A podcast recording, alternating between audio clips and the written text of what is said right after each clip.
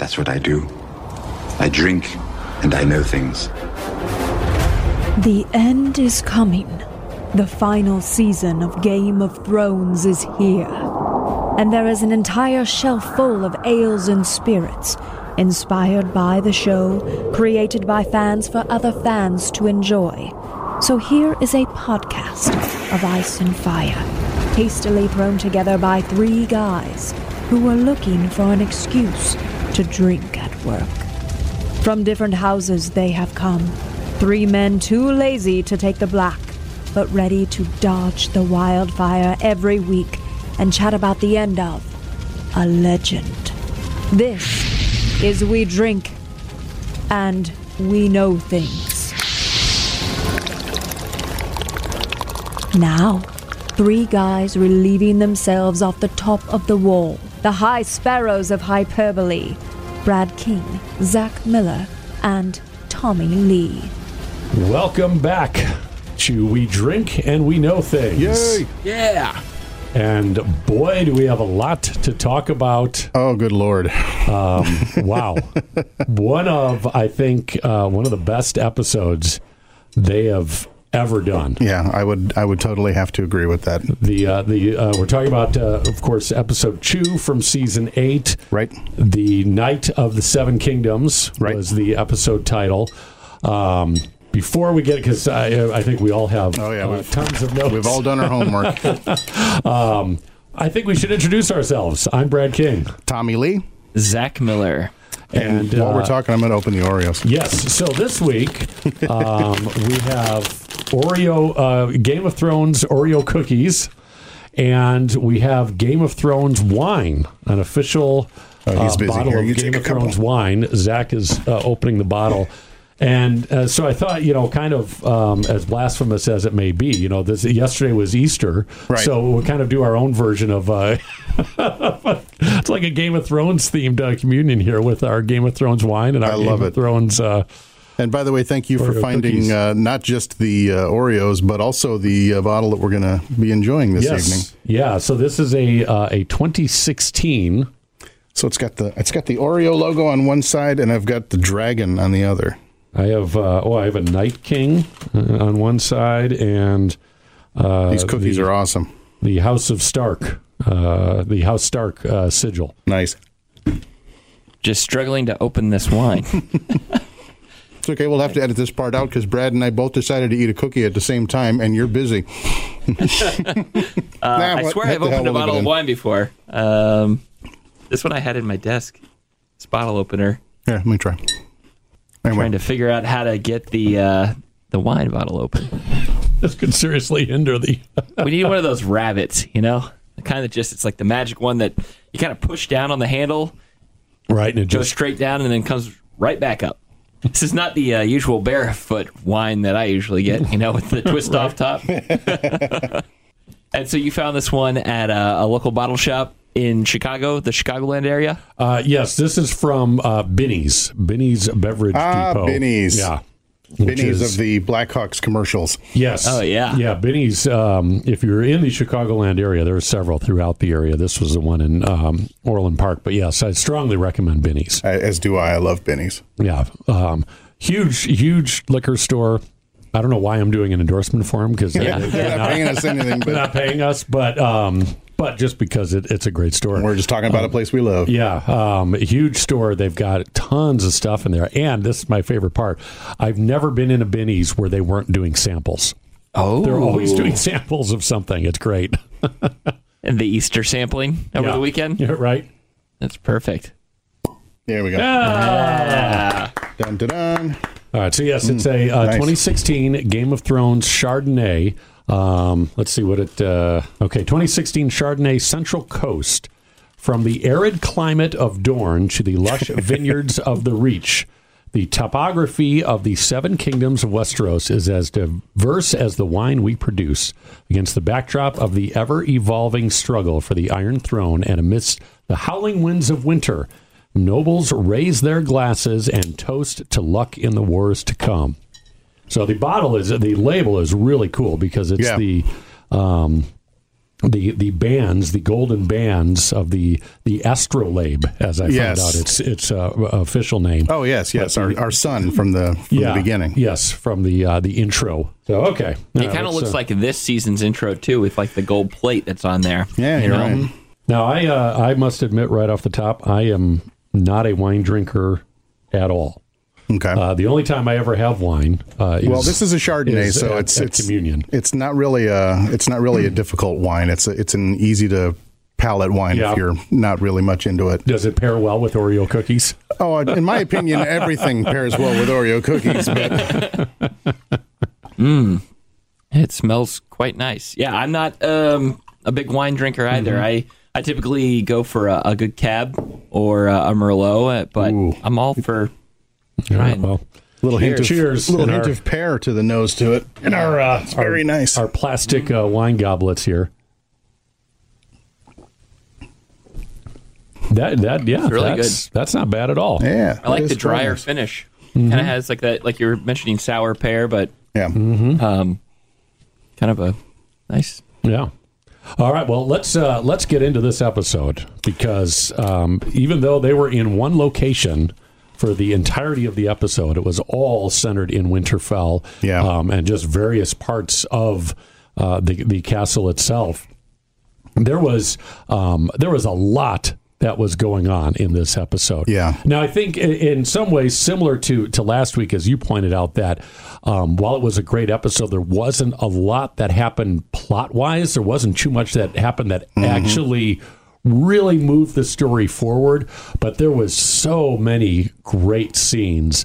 Um, why don't we- let's uh, kind of keep uh, with how we did it last week? Let's start off each of us with our favorite moments, and then we'll kind of go through the episode itself. Um, and I would not be surprised if all of us have the same favorite the, line? same, the same favorite, uh, favorite moment. Um, but you, get you, Zach, go ahead. So I think my my favorite moment would be the Brienne of Tarth scene.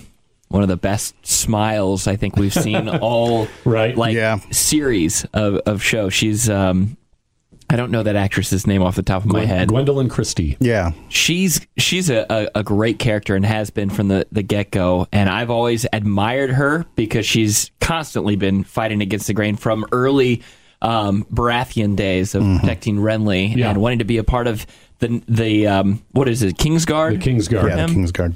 So um, so that that scene I think was probably my favorite. And, and of course, we're talking about the scene when Sir Jaime knighted her. Yes. And she became Sir Brienne of Tarth. Yeah, which was very cool. And it, and it all happened because Tyrion mistakenly called her Sir at Yes. one point, just thinking of her as one of the knights. And Right. she pointed out, yeah, sorry, women can't be knights. And Yeah. Jaime's like, well, why the hell not? Yeah. That's awesome. And uh, let me point out um, the progressiveness of one Tormund Giantsbane, Oh, the wildling, which and we'll get we'll get into Yeah, we'll get into to that. him and how great he is. But just kudos to the you know the the wildling who have been you know portrayed as these savages beyond the wall, and he's the one that says. "Wh- Why? Why can't you be a knight? And Yeah. she says, "Because because I'm a woman." So So? tradition. Yeah.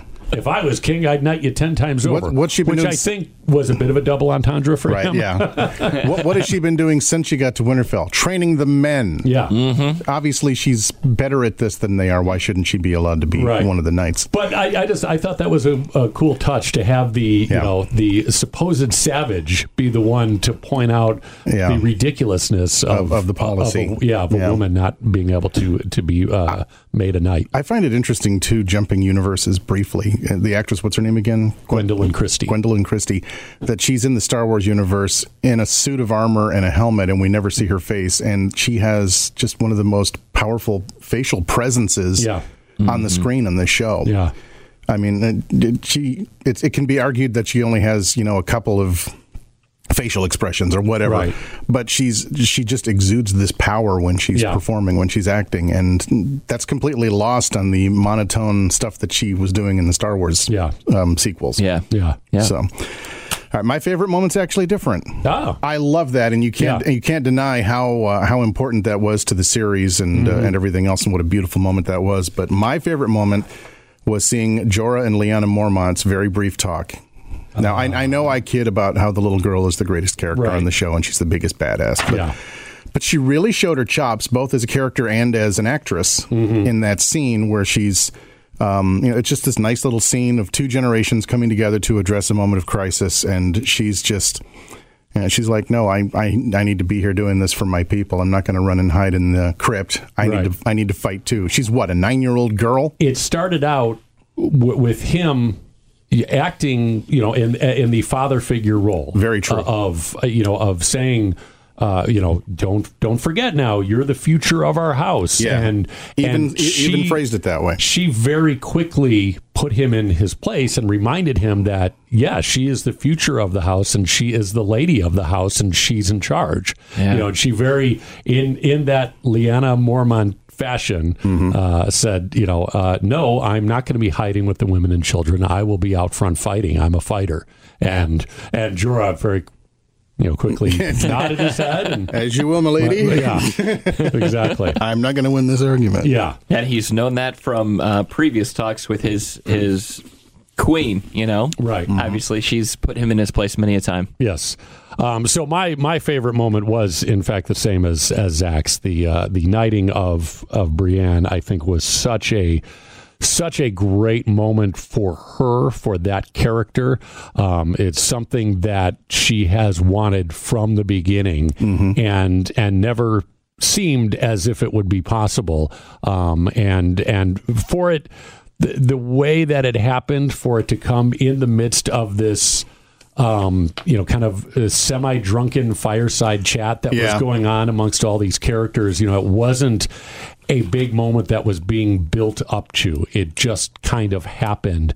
Um, but it was just so so special and such a great moment for uh, her and and Jaime. Um, and yeah, I'm, I'm again kind of jumping a- ahead in because we'll go through this, you know, moment by moment. But um, I, in a way, felt that that was kind of them consummating their relationship in their in their own way, um, you know, which followed immediately on the Yeah. heels of Arya and Gendry consummating their their relationship. But Which again we'll get to you know, later. yeah, which, which will get you. But I felt, you know, I felt like that was. Um, I, I, I've at no point have ever felt there was really a chance for a romantic relationship no. between Jaime and Brienne. But there's a beautiful respect between the characters, and Right. it's been there for Yes. a long time. right, and and that's to me, this was Its own kind of love. yeah, this this was was their moment. I agree.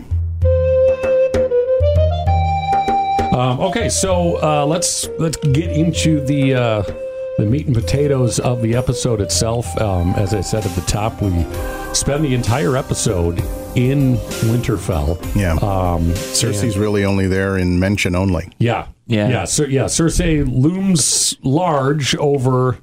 Yeah. Um, you know the conversations and the thoughts of a lot of the appearing. characters. She's passed out back in King's Landing. And that's probably why they showed it, the the red keep and everything at the beginning, right, with King's Landing. Because I asked you, I said we we saw it in the title, but Yeah. we didn't actually go there, Yeah. like we normally do. But maybe just mention in mention alone caused it to to be yeah. Well, and they spent all that money on that nice Well, yeah.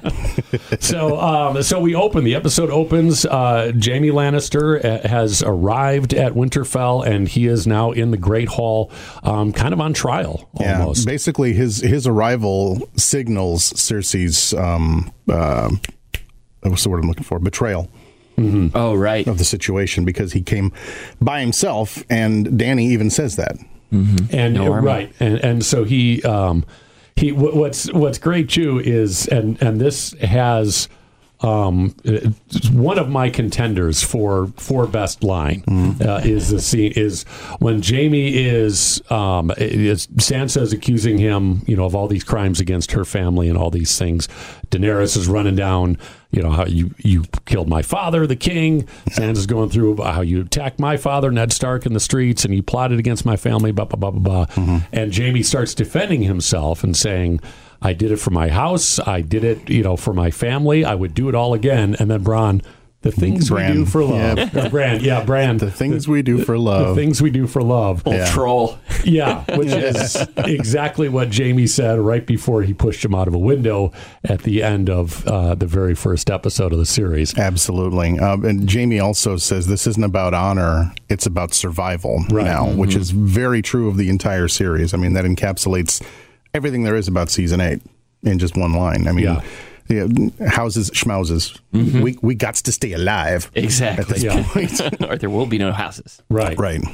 And I, I found it very interesting too, because then Tyrion gets up, you know, tries to defend him, does a very poor job of it, as Yeah. as as you mentioned, you know, Danny points out. So where's the army then? If you were if you were coming with the Lannister army to to protect us and fight for us, and he says, nope, Cersei lied. Yeah. my sister lied to all of you. She's going to betray you.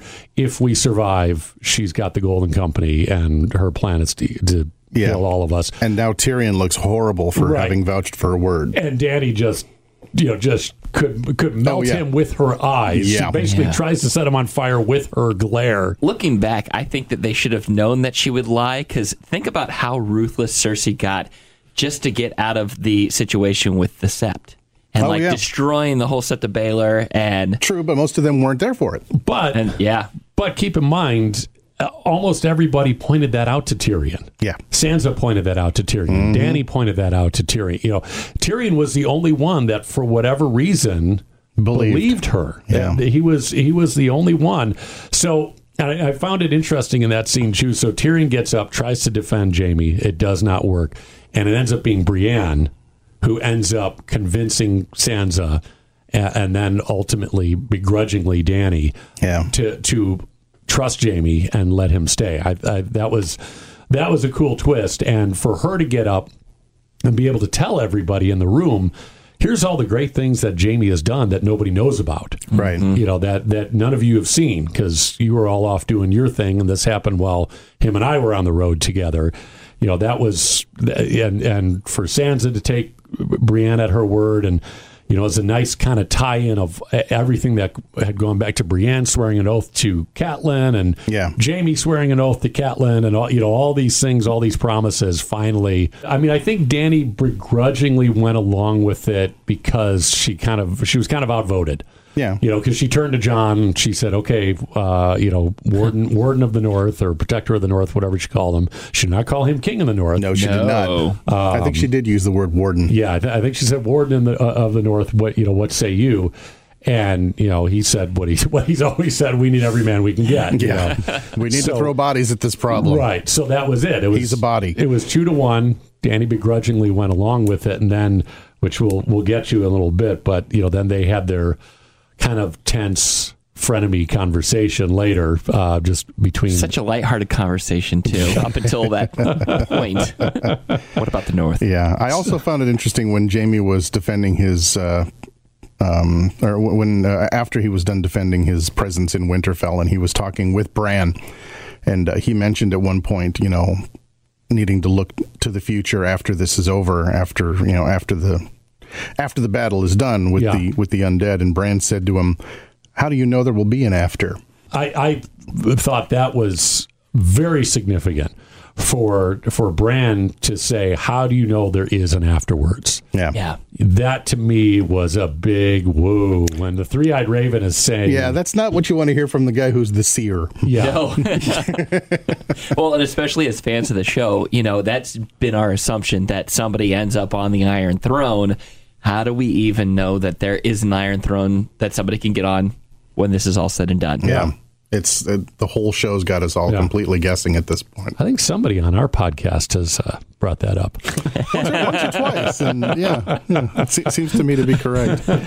right after the Bran and Jaime scene, you had Tyrion and Jaime um, talking out as they're they're kind of watching, you know, the soldiers training and, and what have you.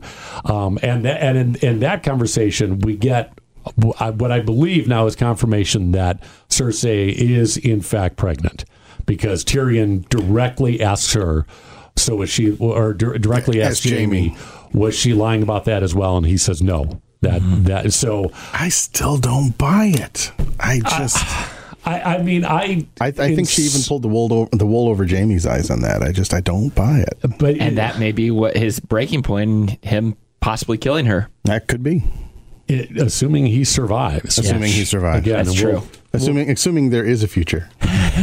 yeah, yeah. I, I, and the other thing that was interesting in that in that first Tyrion and Jaime conversation is Tyrion saying um, when he says, "Well, you know, after after I'm dead, maybe I'll march on down to King's Landing and rip Cersei apart." As he's saying that.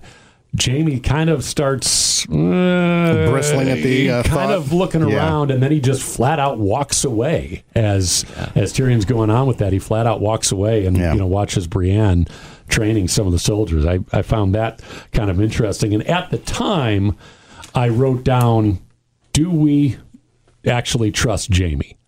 Now, the answer to my own question, I think the knighting scene later with Shows Brienne that, yeah, we do. and it answered that. But But in that moment, yeah. in that moment, it was a little. Well, blood is blood. I mean, it's it's the same. Yeah. It's the same reason why Tyrion has wanted to believe in his sister this whole time. It's you know, it's it's the relationship that he has with Cersei, even though it's been extremely dysfunctional. Still his sister. Yeah. And as far as Jaime, he's got every reason in the world to be upset with her, and he's hell, he's running in fear from her. He's on the lam from her. Right. Still loves her. Yeah. Mm-hmm. So I can I can understand where that's coming from. Yeah, I, I also thought it was interesting that Tyrion got chewed out for blowing the Cersei call, the worst blown call this side of Tim Anderson and the White Sox, um, and, and he deserves it, and he says straight up that he does deserve Yes. it. And I also found it interesting that he mentioned to the to the guys as he was walking away that he expects one of them would be wearing his uh, his hand logo Yeah. when this is all over with. I yeah, and I'm I'm glad they they have directly addressed this now because as we Yeah. talked about it a lot last you know in our last episode and it's and it's been the topic of much conversation online of just how stupid Tyrion has become the last several seasons and and trusting Cersei is like the the cap of his of his Yeah. dunceness. Um, and so I'm glad that they they directly addressed this head on of you know the of Danny saying he has he has made a lot of big stupid mistakes. Yeah. So and and in, in the very next scene, then you have Jorah coming in and vouching for Tyrion now, and Right. Yeah. and you know basically convincing um, Danny to keep him on as her hand. You chose him for a reason. Right. Yeah. So my question is, where do, do we think there there is a point to all of this stuff with Tyrion? Is it just kind of plot machinations to just give him Or something are they to do? or are they leading to something? right, right? Is because there- Sansa also jumped in to defend Tyrion. Yeah. speaking Right. as his former wife. right, If, if you know, if, Later in whatever that capacity. Conversation. Um, so uh, it, it was a pretty good heart to heart that addressed both of the women of power and their love for Jon. The two of them having that Mm-hmm. conversation. And uh, it, it, it, of course, it goes well until Sansa infers that uh, when this is over, if this is over and they're victorious, and Danny's like, you know, when I sit the, the seven thrones and rule the seven kingdoms, and Sansa's like, right. No, we got the North back. Yeah. So yeah. So what? Um. So do so do just to finish the Tyrion thing. Mm-hmm. Do do we think this is going anywhere? The the Tyrion Tyrion has been really dumb. He's getting called out for it. He recognizes it now.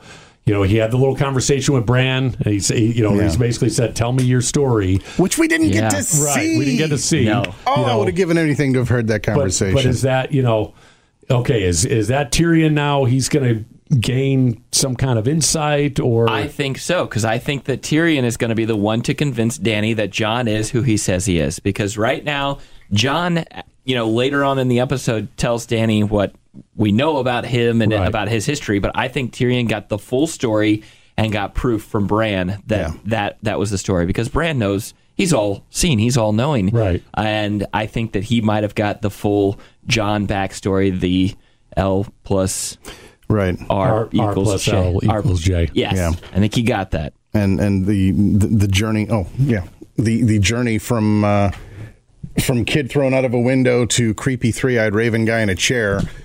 And we still don't completely know the story, but now we have one character who has in the past shown a great deal of wisdom, and even though he hasn't in the last several dozen episodes. Um, he seems to be the one who's got the cards now. And I cannot wait to see where they're going with that. And I do think that they are leading somewhere with it. I don't know what it is. Right. I don't know if they're telling us that maybe Tyrion's the one who's eventually going to sit the throne. I don't know.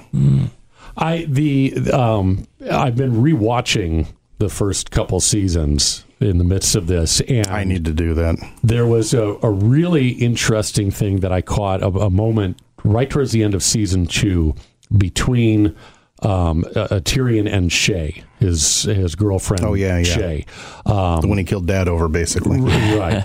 Um, and she, where she's trying to convince him to run away. Why don't Why don't we just leave? You know, you don't need. This was this is after he had been after he you know had the very successful plan to win the Battle of Blackwater Bay, and his family turns on him, finds out that Cersei had paid off one of the king's guard to kill him in the middle of battle. They got close, but you know it was not successful. His dad arrives, so he's no longer a hand of the king. All this, you know, he's been Right. thrown in this little tiny room. So she's trying to to talk him into running away with her, saying, "Let's just go." You know, your family hates you. You're surrounded by vipers. These people are terrible. And he says, "I like it here. I'm good at this." I'm, Yeah. I, I'm I'm good at scheming and plotting when I'm surrounded by my enemies, mm-hmm. and that got me thinking. So has Tyrion has he allowed himself to get lazy and get soft these last couple of seasons, being surrounded by people that he admires, respects, and trusts? That's an extremely fair question, and I think you're right. Because, I mean, think about it. The characters that have lasted, the characters that we all name check as among our favorites, what's happened to them over the course of these uh, seven seasons plus two? We've got Sansa, who has had a horrible time. We've had Arya, who's had a horrible time. Jon Snow has had a horrible, torturous time. Tyrion has been in a cell. He's been a prisoner numerous mm-hmm. times. He's everything that's happened to all of these major characters has led them to this point, and they've all been hardened by it.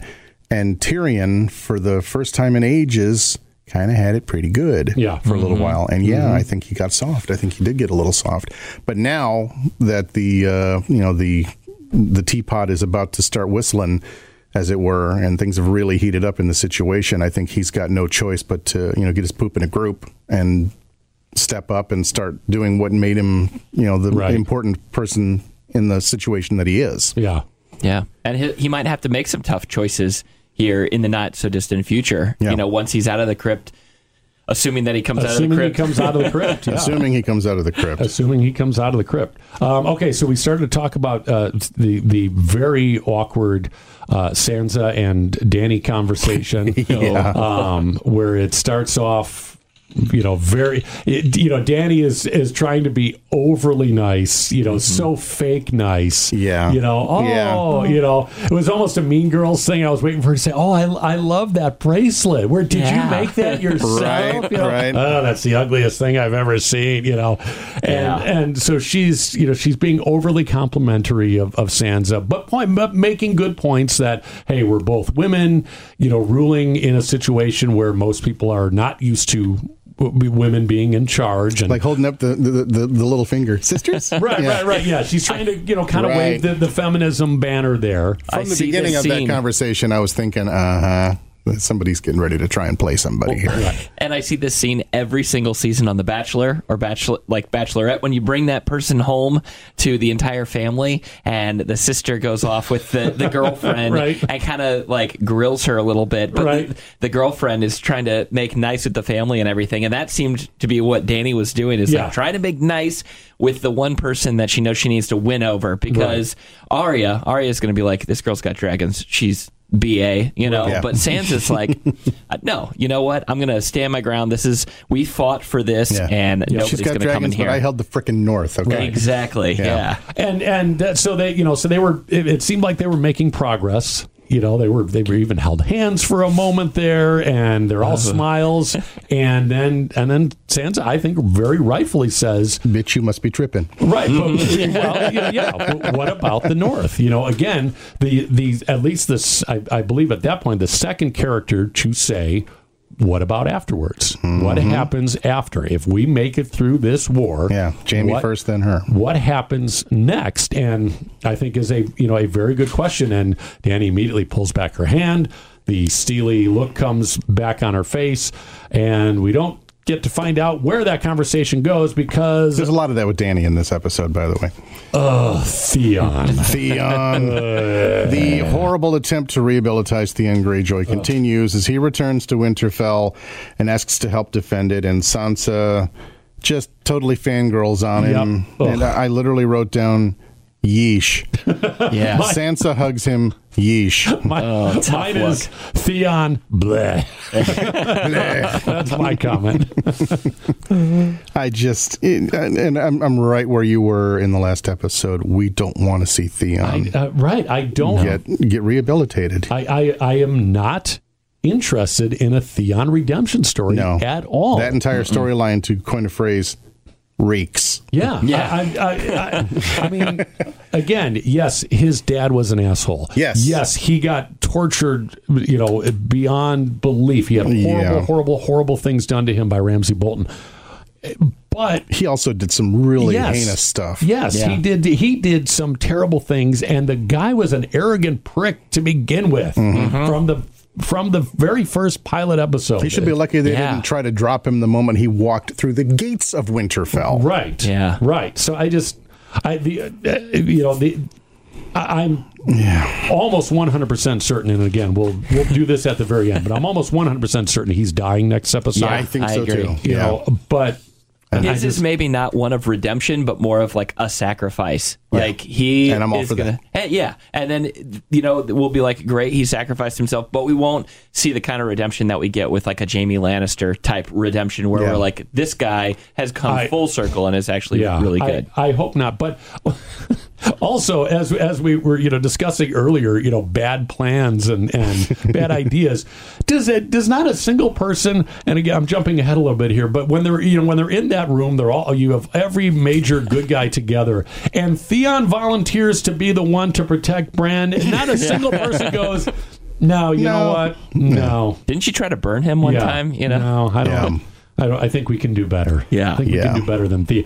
Hey, let's take the betrayal part out of it. You know, Theon has not exactly uh, Mm-hmm. presented himself as as the the strongest guy in that room. I would take the Hound over him. Give me Beric Dondarrion with the eye Yeah. patch. Give me, you know, literally almost any other character. Lyanna Mormont would have even been better. I would have uh, Absolutely. put, her out there uh, over Theon. So. But again, if if we're looking at the possibility of sacrificing Theon, I'm okay with that. Uh, yeah, if it, if it gets the, the, the only Greyjoy I, I want left in the show is Yara. Yeah, She's the Yara. only Yes. one that I that I care about. She's the only one that's worth anything. any interest in at all.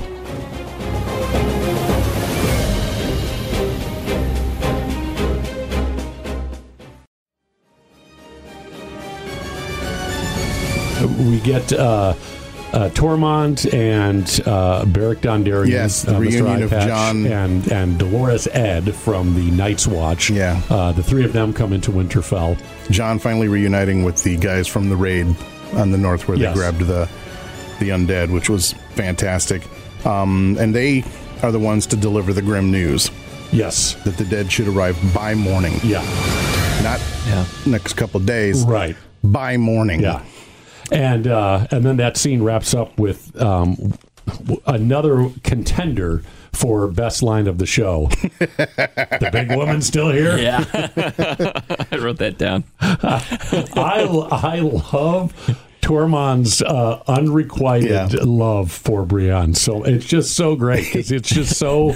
Here's this this big giant, you know, again, you know, alleged savage of a man, and we've seen it over the sea. I mean, he is he's a fighter, he's a killer, he's you know, he's brave, he's strong, he's all these things, and he just turns into Jello around Brienne, and just Yeah. you know, just can't help himself with with you know lines, and I just uh, it cracks me up to no That end. was actually my choice for favorite line of the episode. and the big woman still yeah, here. big woman still here.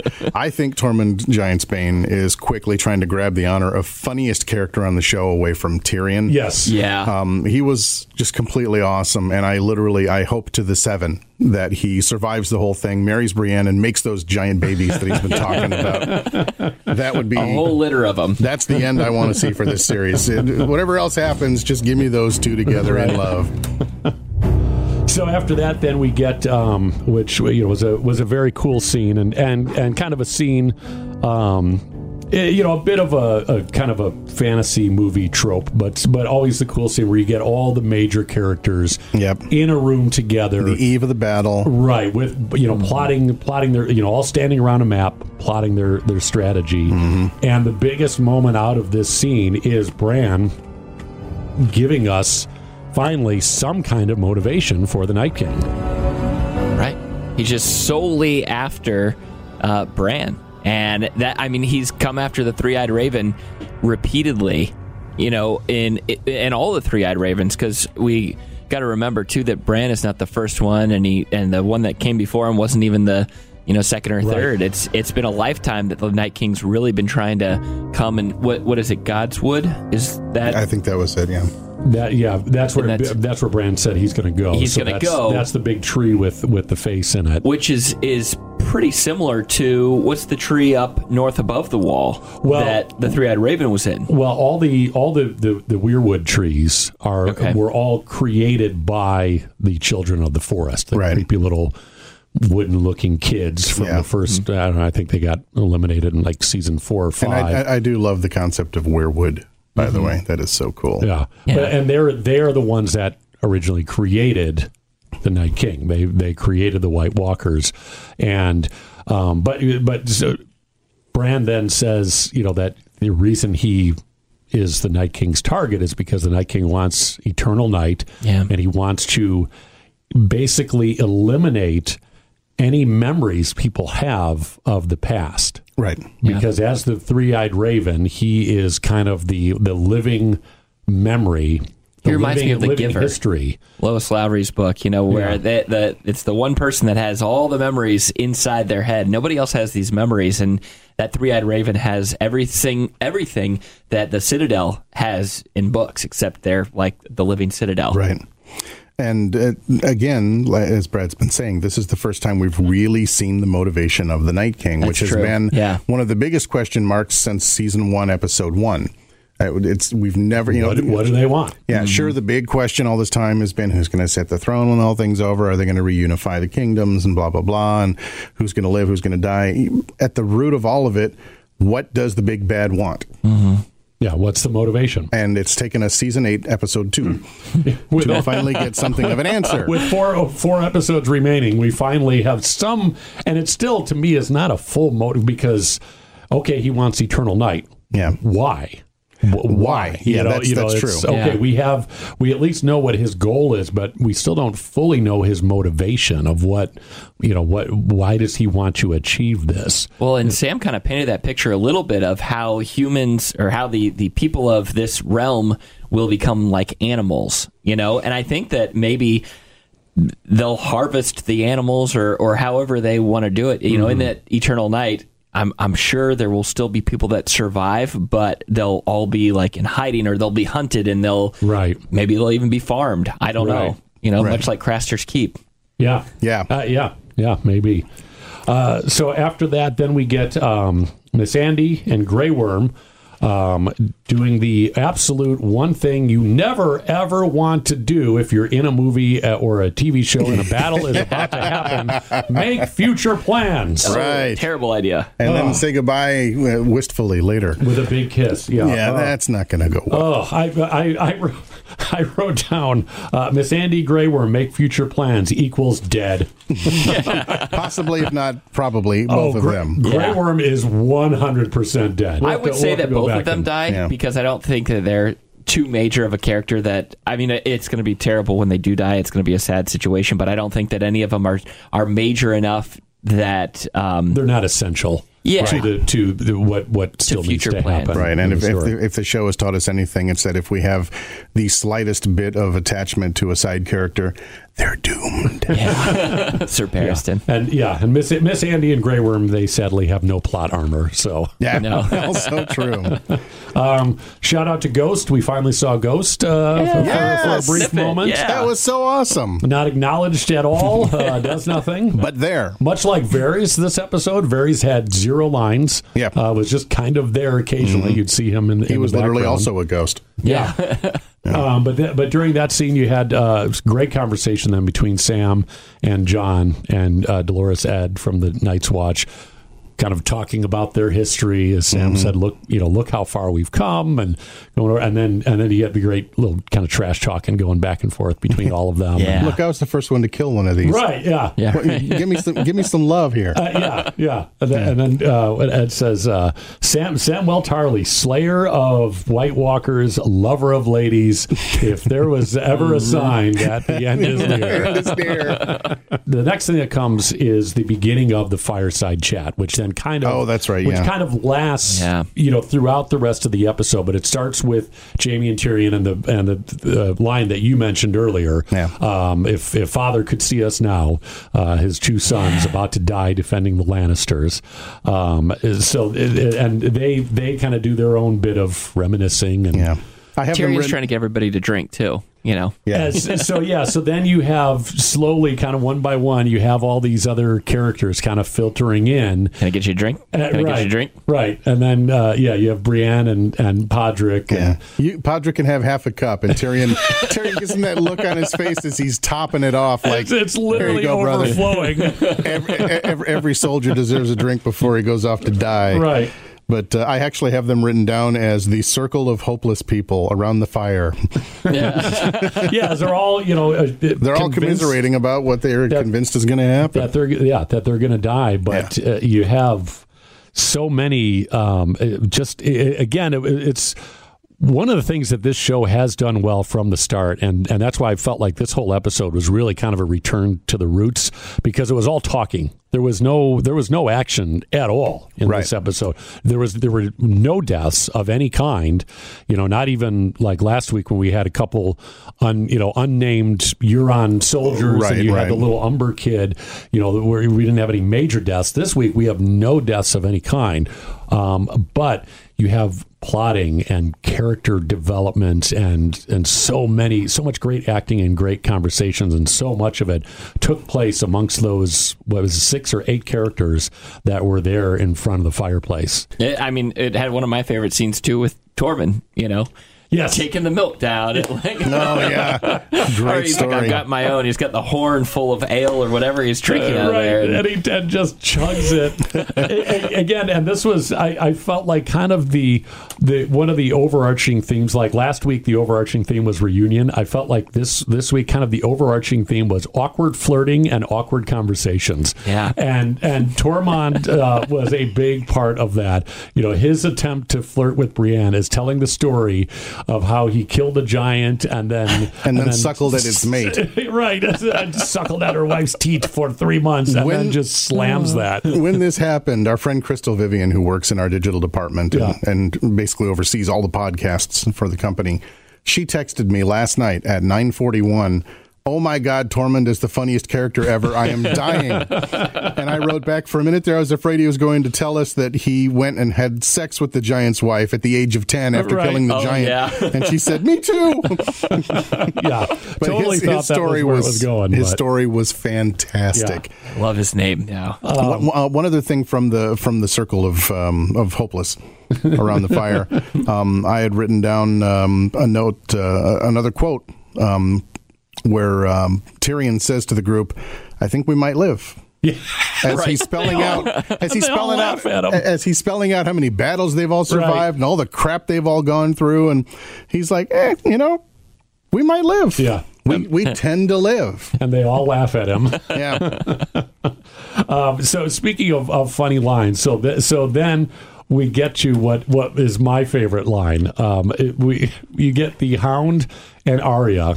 Uh, you know, they're, they're up. They have you know a little, it, actually kind of a really nice scene. Yeah. where Yeah. she asks him, you know, why are you here? What you know, you've never been one to fight for anybody but yourself. And and then he he looks at her and he says, I fought for you.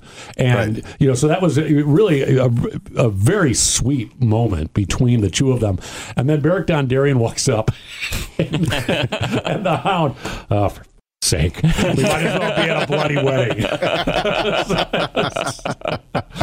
and that was that was the Hound going, "Hey, wait, remember, I can be funny too." You know, that Yeah. was that was such a great because it was it was all these again all these Yeah. awkward conversations throughout the episode, and and they keep getting interrupted. And that is Yeah. such what a wedding is, you know. Yeah. people, people, you know, awkwardly drinking and having forced conversations because they have to because they're all stuck there, and and people coming up that you don't want to talk to. Uh, who invited this guy? right? you Yeah. know?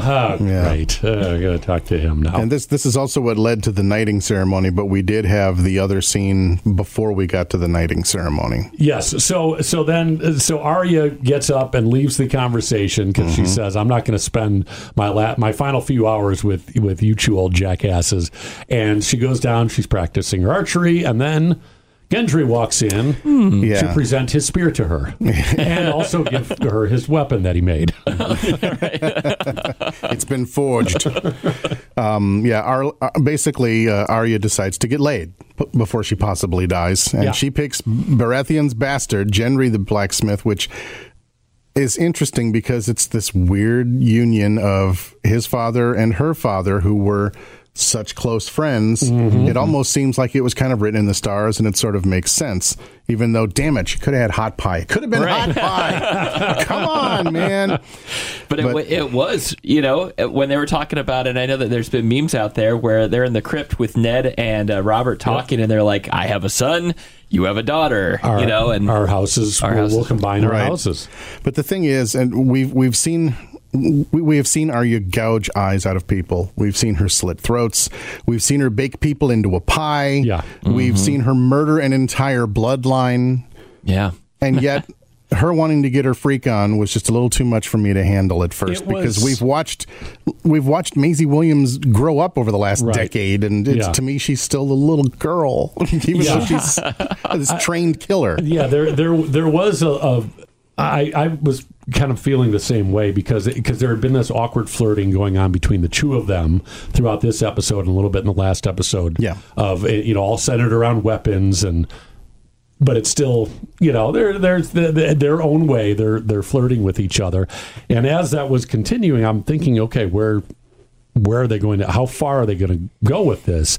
And then all of a sudden, then Arya starts kissing him. like, she's stripping off her gear. And then yeah, and then I was like, whoa, okay. And and she said, I'm not the red woman. Take off your own Take blood. off your Yeah. own pants. Yeah, that was that was a pretty good one. And yeah, I mean that was that that was my reaction was whoa. That's what I wrote down because I was I was not expecting that at all. One of the things I wrote down was, as with so many sex scenes in this series, it seemed like this happened to Gendry rather than with him.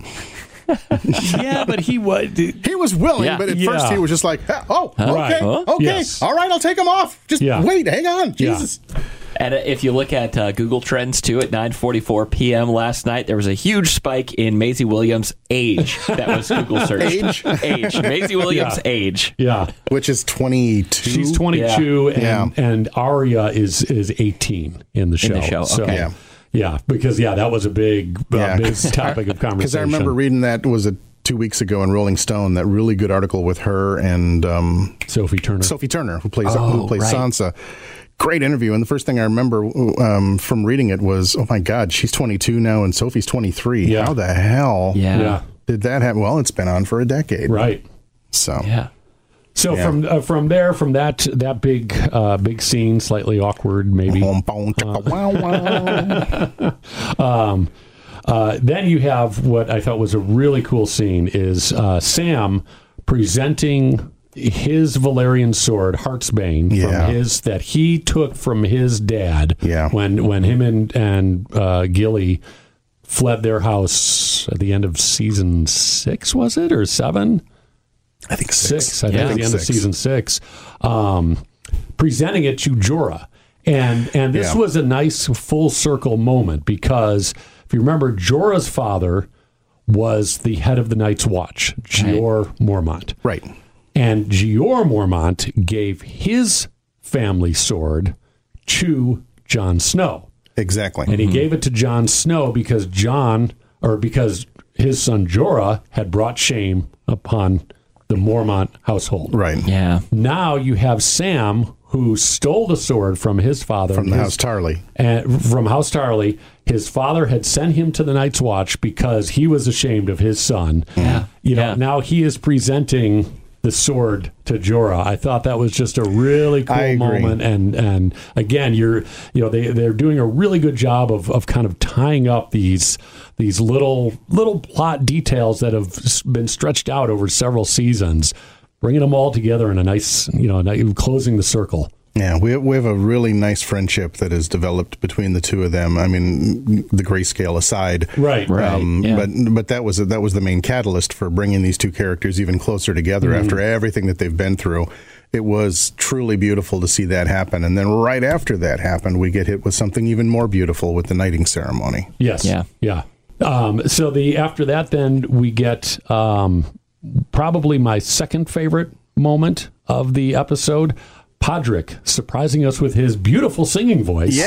Oh yeah. Uh, again, they're all sitting around the the, the fireside chat. Um, uh, Jaime says, uh, you know, it's it's to me, you know, I, we've all been at parties like this where they go on way too long. Somebody tries to wrap it up. All right, wait, I need to go to bed. No, no, let's stay, let's stay. Who's And- got the guitar? yeah, Yeah. and he said, we're out of wine. So they so they drank the place dry, and Tyrion does not want the party to end. So he uh, says, "Who's got a song?" And and eventually then Pod starts singing this uh, this beautiful song. The scene to me was uh, reminded me a lot of Lord of the Rings: Return of the King. Yeah, There's that. There's Yeah, that scene, like right before the big battle, where whatever the the jerk off king. Uh, oh the uh, yeah the ward of um, Gondor. Is that okay? Yeah. yeah, they- the- yeah, just the total. God, I'm a nerd. warden, excuse me, he's the warden of Gondor. But, But where yeah. he makes one of the the hobbits Yeah, sing the sing. song, right, like right before the battle. Yeah. and that that reminded me a lot of that. Yeah. And very well written too. I, I know that inside the episode they hinted at the song and how it had been taken. Just the first line had been taken from the books, and then they kind of expanded upon that um, for the show. Yeah. um, which is kind of a nice tie-in that they still try to tie in some of the literary writing of George R. R. Martin, Right. even though we're we're not to that point Yeah. yet. And it fits in that it would be Podrick who has been kind of withdrawn, wanting to step up but never Mm-hmm. able to, and now he's sufficiently lubricated with a little wine. Right. Yeah. And he, he opens up a little bit and sings, and it was a beautiful moment. It was great. and and you can um you can go it's the name of the song is jenny's song and um, apparently there is all kinds of potential foreshadowing within the lyrics of the song. Oh, God, now I gotta look it up. So yeah, so I, I recommend um, Googling Zach's writing that. it down. There's been there, there's been several. I, I already saw several different articles pop up online about it and how this may foreshadow what's going to happen with Jon and and, Oh. and Dany. An Easter egg for Easter Sunday. yeah. Which they did move that that scene moved from that song into Jon and Dany's Yeah. Yeah. tough critical conversation. Jon Snow with the worst timing I know. ever. I mean, I get it. She brought it up, and you're like, well, might as well just just let her know. But, dude, right before the battle, I'll say this though, I I admired the way he did it. He didn't just blurt it out at her. right? First, she, he, she he- opened the door. She opened the door, and then he told her by telling her the story of his birth first in the removed third person, and um, and then spills it, and it's like I'm actually Aegon Targaryen, and we get her initial skepticism. She doesn't appear very happy. She's already thinking of what this means and everything else. She does respond to him. Oh, and, yeah, and yeah. she says But we don't get to deep she dive on it. This is this means you're the heir to the Iron Throne. Again, completely overlooking the fact that this means you're my nephew and I've been sleeping with you. Well, Yeah. yeah. but there's a long, proud tradition of sleeping with your relatives in that family, like with the Lannisters. So, so I, I'm pretty sure that wouldn't have bothered her. Yeah, uh, well, obviously not. She the only thing she cares about is the throne. But you can see it as he's starting to tell the story. You can. Uh, Emilia Clarke does such a great job because you can She see does. it in her eyes. Of she's kind of putting the pieces together. You know, as he's as he's telling this third person story. She's kind of, you know, she's coming slowly coming to this realization. Yeah.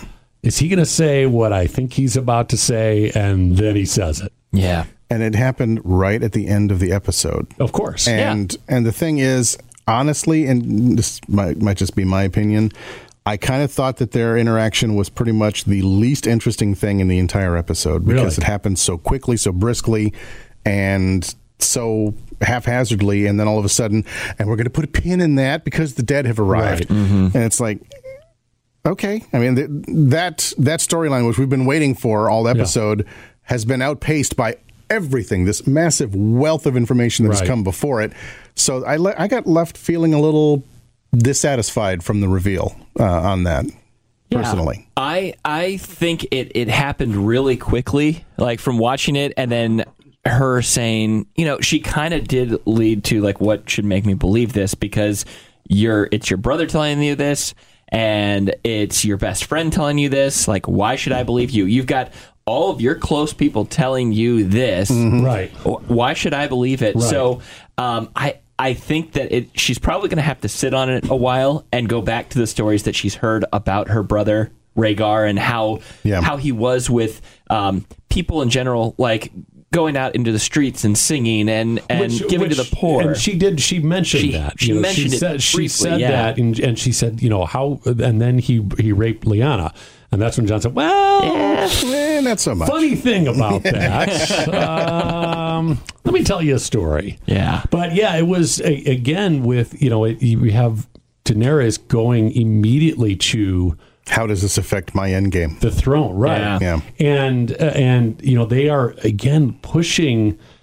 And I, and see, this is what I liked. I, I this is why I kind of liked how they drop it in right before the battle because it at least, in my mind at least, somewhat puts a little doubt about okay How she'll react? Right. How now? How does this affect the war to come? You know, mm-hmm. there- you know when the, the one of the last things we see before they cut away to the White Walkers, you know, is her again trying to basically burn Jon alive with her eyes. You know, she cuts him this stare and then Yeah. storms off. So. You know, is there? it- It's at least putting a, a seed of doubt of you know if they're in a moment, might she not try quite as hard to save him? You know, might, Yeah, you know, that's a fair question. uh, you know, and they have they have really uh, over, especially over these last two episodes, but they've been, as we've discussed in the past, you know, they they've been dropping hints and at least wanting us to consider the possibility that she might end up like her father, the Mad King, and might end up a true villain. But these last two episodes, they've been really kind of leaning on that. That you know they, you know, there there may be a, a last minute heel turn here from Yeah. from Daenerys. and what does it do for her and her love for him too you know the Yeah. fact that she actually admitted i think that this was the first episode where she admitted i love your brother when she was Right. talking with sansa and and now you know she loves him but what do you do when you're in love with somebody and they come to you with this like drop bomb Yeah, this Right. massive atomic bomb, Right. That, That- disrupts everything you've been Yeah. working, everything you've been Yeah. working for Yeah, from the very beginning. Life, Her whole life has been centered around Yeah. reclaiming the Iron Throne. married a dothraki Yeah. to sail across Right. a wooden Yeah, horse everything she had to endure there. Yeah. and just uh, Yeah, and now she finds out. Ooh, nope, somebody Oh, just might- cut me in line. it might have might have all been for naught. How, how pleasant! Um, and and the, that, of course, was the end of the episode, which brings us to the scoreboard. and once again, nobody died. So Yeah. we're all still tied at zero, but I anticipate it's going to take me a hell of a lot longer to tally it up next week. Yes. So Yeah. okay. So let's uh, let's let's do some some quick um, predictions here. So let's let's do an, um, kind of an amended version and talk specifically about next week. Who, who's dying next week? Because I think I think a lot of people are dying next week. yeah I, i'd say probably more people die than are left alive I, you know, I, I'm with him. I don't even know that I can start working up a list. I think it's going to be uh, a major trimming of the tree Yeah. next week. I really do. Yeah, I mean, Grey Worm. I think Grey Worm is one hundred. Grey Worm's done. next Worm week. dies. Theon's done. Yes. Theon's gone. Please for let sure. Theon be done. I think Jorah uh, dies next week. davos probably dies Uh, see, I think Davos is going to survive. you think he survives the whole thing? I whole think thing Davos survives. I I don't know. hope, I hope he does. Yeah. I, I do too, but I'm I the same way with Jorah, though. I'd like to see Jorah survive I'd too. like to see Jorah survive, but I, I feel like I, I, I feel like the, the moment that he had with Sam was kind of you know, almost a send off in a way. And, you know, and he's going to get, he's got the Valyrian steel now. Mm-hmm. He's going to have his moment to, to, you know, protect Dany one last time and then, and then he'll be taken And out maybe somehow. this is why Samwell's insisting that he should be in the battle because if he happens to be there and sees Jorah fall, he can reclaim the sword and wield it himself. Yeah. Yeah, but it, it looks like Sam's going to be in the crypt. That- Yeah. So Oh, is he going to be in the? That's crypt? what it. That's well, what he it was. looks Yeah, but like. he, he was sleeping arguing. Yeah, he was Right. arguing that he needed to be out in the battle. right. And, yeah. But it seemed, you know, I, I got the impression that Jon convinced him, To you know, to stay that- put. stay with his family to protect to Yeah. protect his family. Does the Night King die? If he if he does, the entire shift of the show moves back to the south. Well, and and again, and this is what you know we had kind of discussed last week is what you know the the, the possibility now of we've got three episodes left, mm-hmm. so we know there's there's Mm-hmm. After this one. they're they're right. Or, or, or- yeah, cor- total of four. Correct. Yeah, Yeah. four episodes left. Yeah, there'll be three after the Battle of, of Winterfell. There, there has to be some afterwards. Despite what Bran said, there Yeah. has to be some afterwards, at least for the show. There, There might not be, be an a- afterwards for Jaime. Yeah. There might not be an afterwards for Bran, but oh. there's going to be an gotta be tomorrow. afterwards for us. Yeah. you know, this the battle is not going to take up four episodes. Yeah. so they're still building towards something, and the something ain't in episode three. Right. I mean, Yeah. so yeah, is it is it possible that they wrap up the Night King and the White Walker storyline? Essentially, let's say let's say over the next two episodes, over episode three and four, and then you have two two and a half, three episodes to take care of Cersei and everything, you know, whatever else is going on at King's Landing, Dany and Jon, all of that stuff. I'm I'm not gonna go so far as to predict this, but how weird would this be if Dany gets turned mm-hmm. along with one of the other dragons? Oh, turned into a White Walker. Turned into a White Walker, and now we've got two White Walker dragons, and Dany riding one of them, and Jon has to put both of them down. Yeah. Hmm. Yeah. I mean, I'm not pulling for that, but it Right. would, at this point, nothing would surprise me. yeah. Yeah. I, I would like to see Arya kick some major ass And I with think she that will. weapon. With I- that- Oh, she will. Yeah. I don't think Arya dies here. I don't think she does either. If I don't she think dies, she dies. it'll be at the in like the last episode, or maybe the penultimate at the Yeah. very least. She may die trying to get Cersei, but Yeah. I don't. Yeah. I think I think Gendry's probably dying. Yeah. Probably. I think Gendry's probably not. I sadly, I think Brienne is is not going to make it out of out of next week's episode. Oh, Yeah. yeah. Maybe I- I Tormund think- too.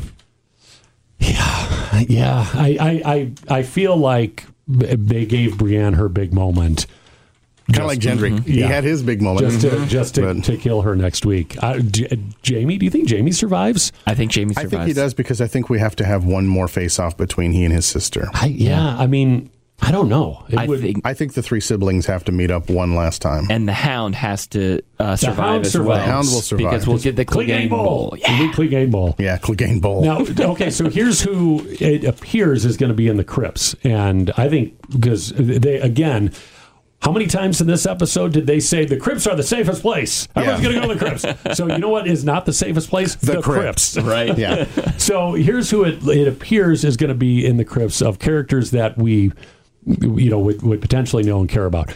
Sam, Gilly, and their kid.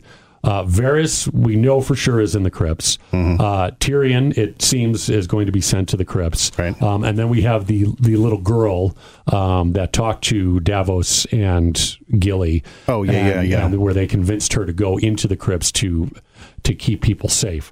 Of of those, um, how because because at least at least two of those characters are going down when when whatever's in the crypt. little girl, and I, I made the I made this note after the Jorah and Lyanna Mormont moment. Uh, in a similar vein, Sir Davos making that small connection with the little girl who had the scar on her face really echoed his storyline in the past with Shireen. Yes. and I had to look her name up. Um, it was just really sweet, and really, the Onion Knight is the best dad on the show right now, in my Oh, opinion. one hundred percent. Yeah, and, but it, I could see where something happening to the little girl is what pushes him over the edge and leads him to do something heroic, and then that's how we lose him. Yeah, I could see that happening. yeah. I, I don't think she I don't think she makes it out of the crypts. You know, innocence never survives these kinds of things. No. So as, as far as the crypts and, and the dead rising, are we going to see uh, like uh, dead Lyanna Stark, dead Ned Stark, um, past Well, Stark's rise from Rickon, I think Rickon would be a, Rickon? a real good chance. He's Yeah. his body's still fairly fresh. Fairly fresh, Yeah, Now Ned is just a skeleton, so I don't know how much good that would. without a head. Yeah, yeah. yeah. Oh, I forgot about that. right, yeah. yeah. So I don't know how much good that would do. I'm just I'm just picturing what the Night King did. Um, where was it? Right. It wasn't um, At the end of the Hardhome episode. Hardhome. Yes, Yeah. where he raises his arms and raises the arms stares Jon down. Right. because you you mentioned you know the crypts being the safest place. Yeah. But then Arya in the trailer is running through them, running for her life Yes. because something's chasing her. And what is Yeah. that? Could it be Catelyn? Uh, For, for something to scare Robb. her that much, I think it has to be Catelyn Yeah. Or, What or was Rickon Catelyn's or name or Rickon, in the Lady, book? Lady Stoneheart. Lady Stoneheart. Stoneheart. Yeah. Yeah. That would not surprise me. Yeah. I don't know. In fact, that would be pretty damn awesome to see. I just Quite I, honestly. I just hope um I I really hope they give Varys a moment. Yeah, At because he's least- been he's been wasted this season. He really has. He's been He had one good line last episode about you know the difference between young and old, and that was Right. about it. That's all Right, we've right. really seen from him, actually, in many episodes. Yeah, of yeah, the show. yeah. He didn't get a whole lot to do last season either. You know, he's been one of those characters, much like Tyrion. That you know, now that everyone's kind of come together and and they're you know the, They've gotten smarter, so there's no need for the two of them to remain the wisest pair. Well, and mm-hmm. and by and large, the politics have have really taken a back seat. So Yeah. so I, I, I guess it makes sense that your most political players, Varys and Tyrion and They'll take a back Littlefinger last year, Yeah. you know, they all kind of you know got got shoved aside. Littlefinger basically doomed himself because he kept trying to find ways to make himself relevant. Right. Yeah. trying to trying to do some some kind of plotting somehow. Yeah, none of which made sense and was Uh, stupid, right, and I was yeah, happy it to see him go. Yeah, it was pretty Yeah. lazy writing there. Yeah. But, but yeah, I I hope I, I hope before because I, I I don't know if Varys is going to make it to the end either. But he has to die in this land, but like I the Red would- Woman said. But the Red Woman has not made her return yet. she And- she and will. I have a feeling too because she has to she's die coming there back next as week well. And You- she you think in the next might. episode? She might. They could use her on the battlefield if she can bring people You- back to life. So Yeah. okay, so that brings go. up that brings up a great question. So, and this was something I had thought of earlier, but couldn't think of anybody when we are when I was mentioned the the Lord of the Rings, you know, uh, kind of connection with. Uh, The song. the song. Oh, um, and you had the big moment in, I don't know if it was the second Lord of the Rings or the third Lord of the Rings movie, but you had the big moment where Gandalf, you know, where all, all hope seemed lost. And then Gandalf rides in, you know, with his shining staff and his army, and that's and that's how the, the good guys survive. So I I was trying to think, okay, who could be the Gandalf, and had not thought of anybody until you said Melisandre might make an appearance. Yeah. Could she be the Gandalf? Could That the could Red be it. Woman? Could she show up with all the other red priests and priestesses? well, we and we may even find out who Azora Ahai or Azor Ahai, Azor Ahai is Mm-hmm. in this episode too because of that. the prince that was promised. Oh, he's good. He's Could good. could come this episode. I don't know. I don't know. Yeah, All right. I, I did this aside once before with Zach, but Zach gives a second. Brad, aren't you glad we're doing this podcast with him? yes, He's really smart. our big prediction check. Um, when when last we left, you guys both changed your predictions, and you had you had said Sansa, right? Yep. That you thought Sansa was going to end up on the throne. You were not sure. I was not sure. I think I've. I just. All right. This sounds stupid, but I'm going to read it anyway. This was last night, right before I went to bed, and I'm pretty tired at this point.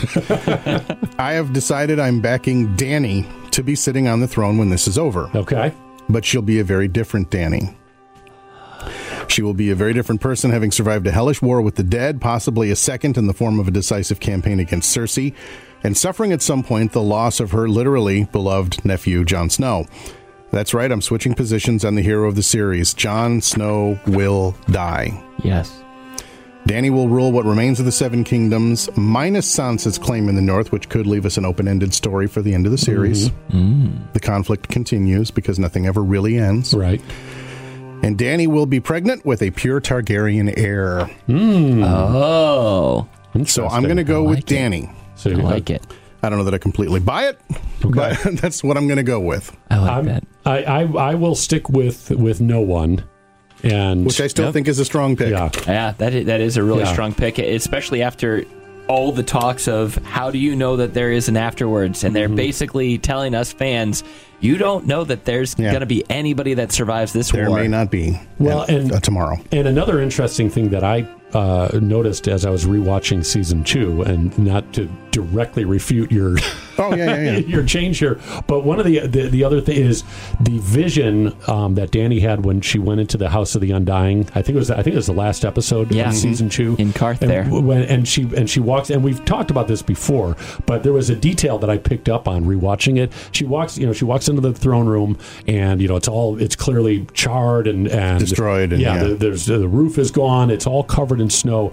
She walks up to the Iron Throne and she reaches out her hand and gets about an inch away from it and then pulls her hand back. She never even touches the throne.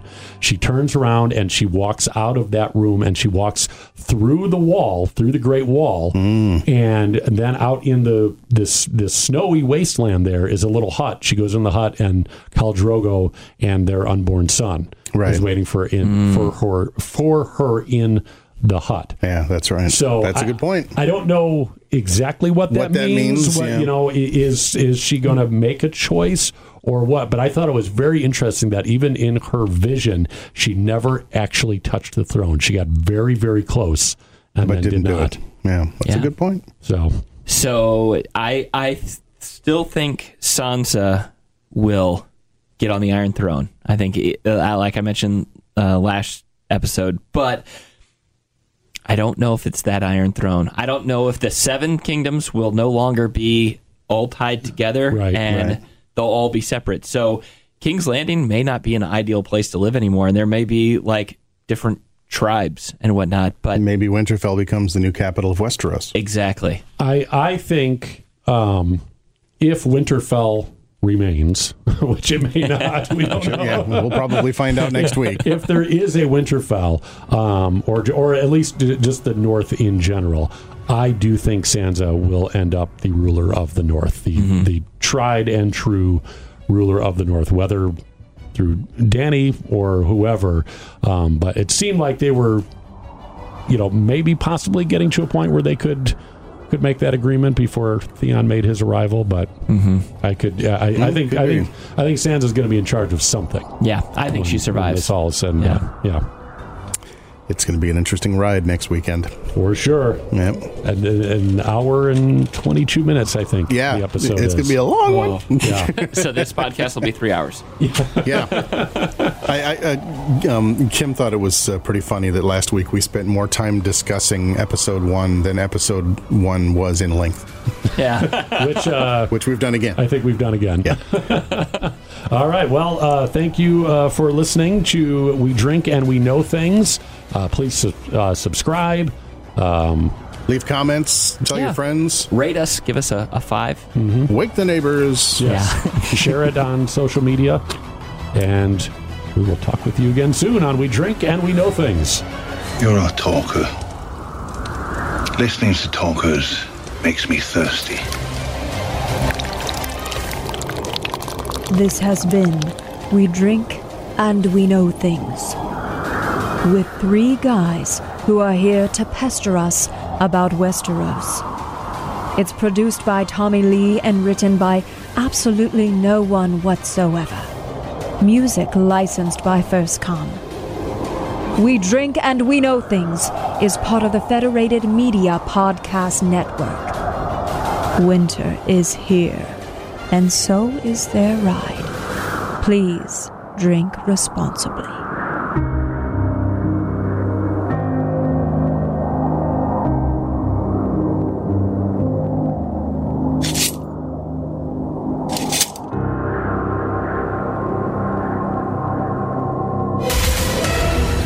We Drink and We Know Things is a member of the Federated Media family of podcasts. Engineered in the studio by Brad King, produced by me, Tommy Lee, and lubricated with an appropriate beverage by Zach Miller.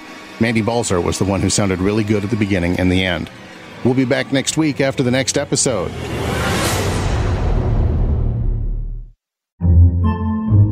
Podcasts by Federated Media. Podcasts by Federated Media.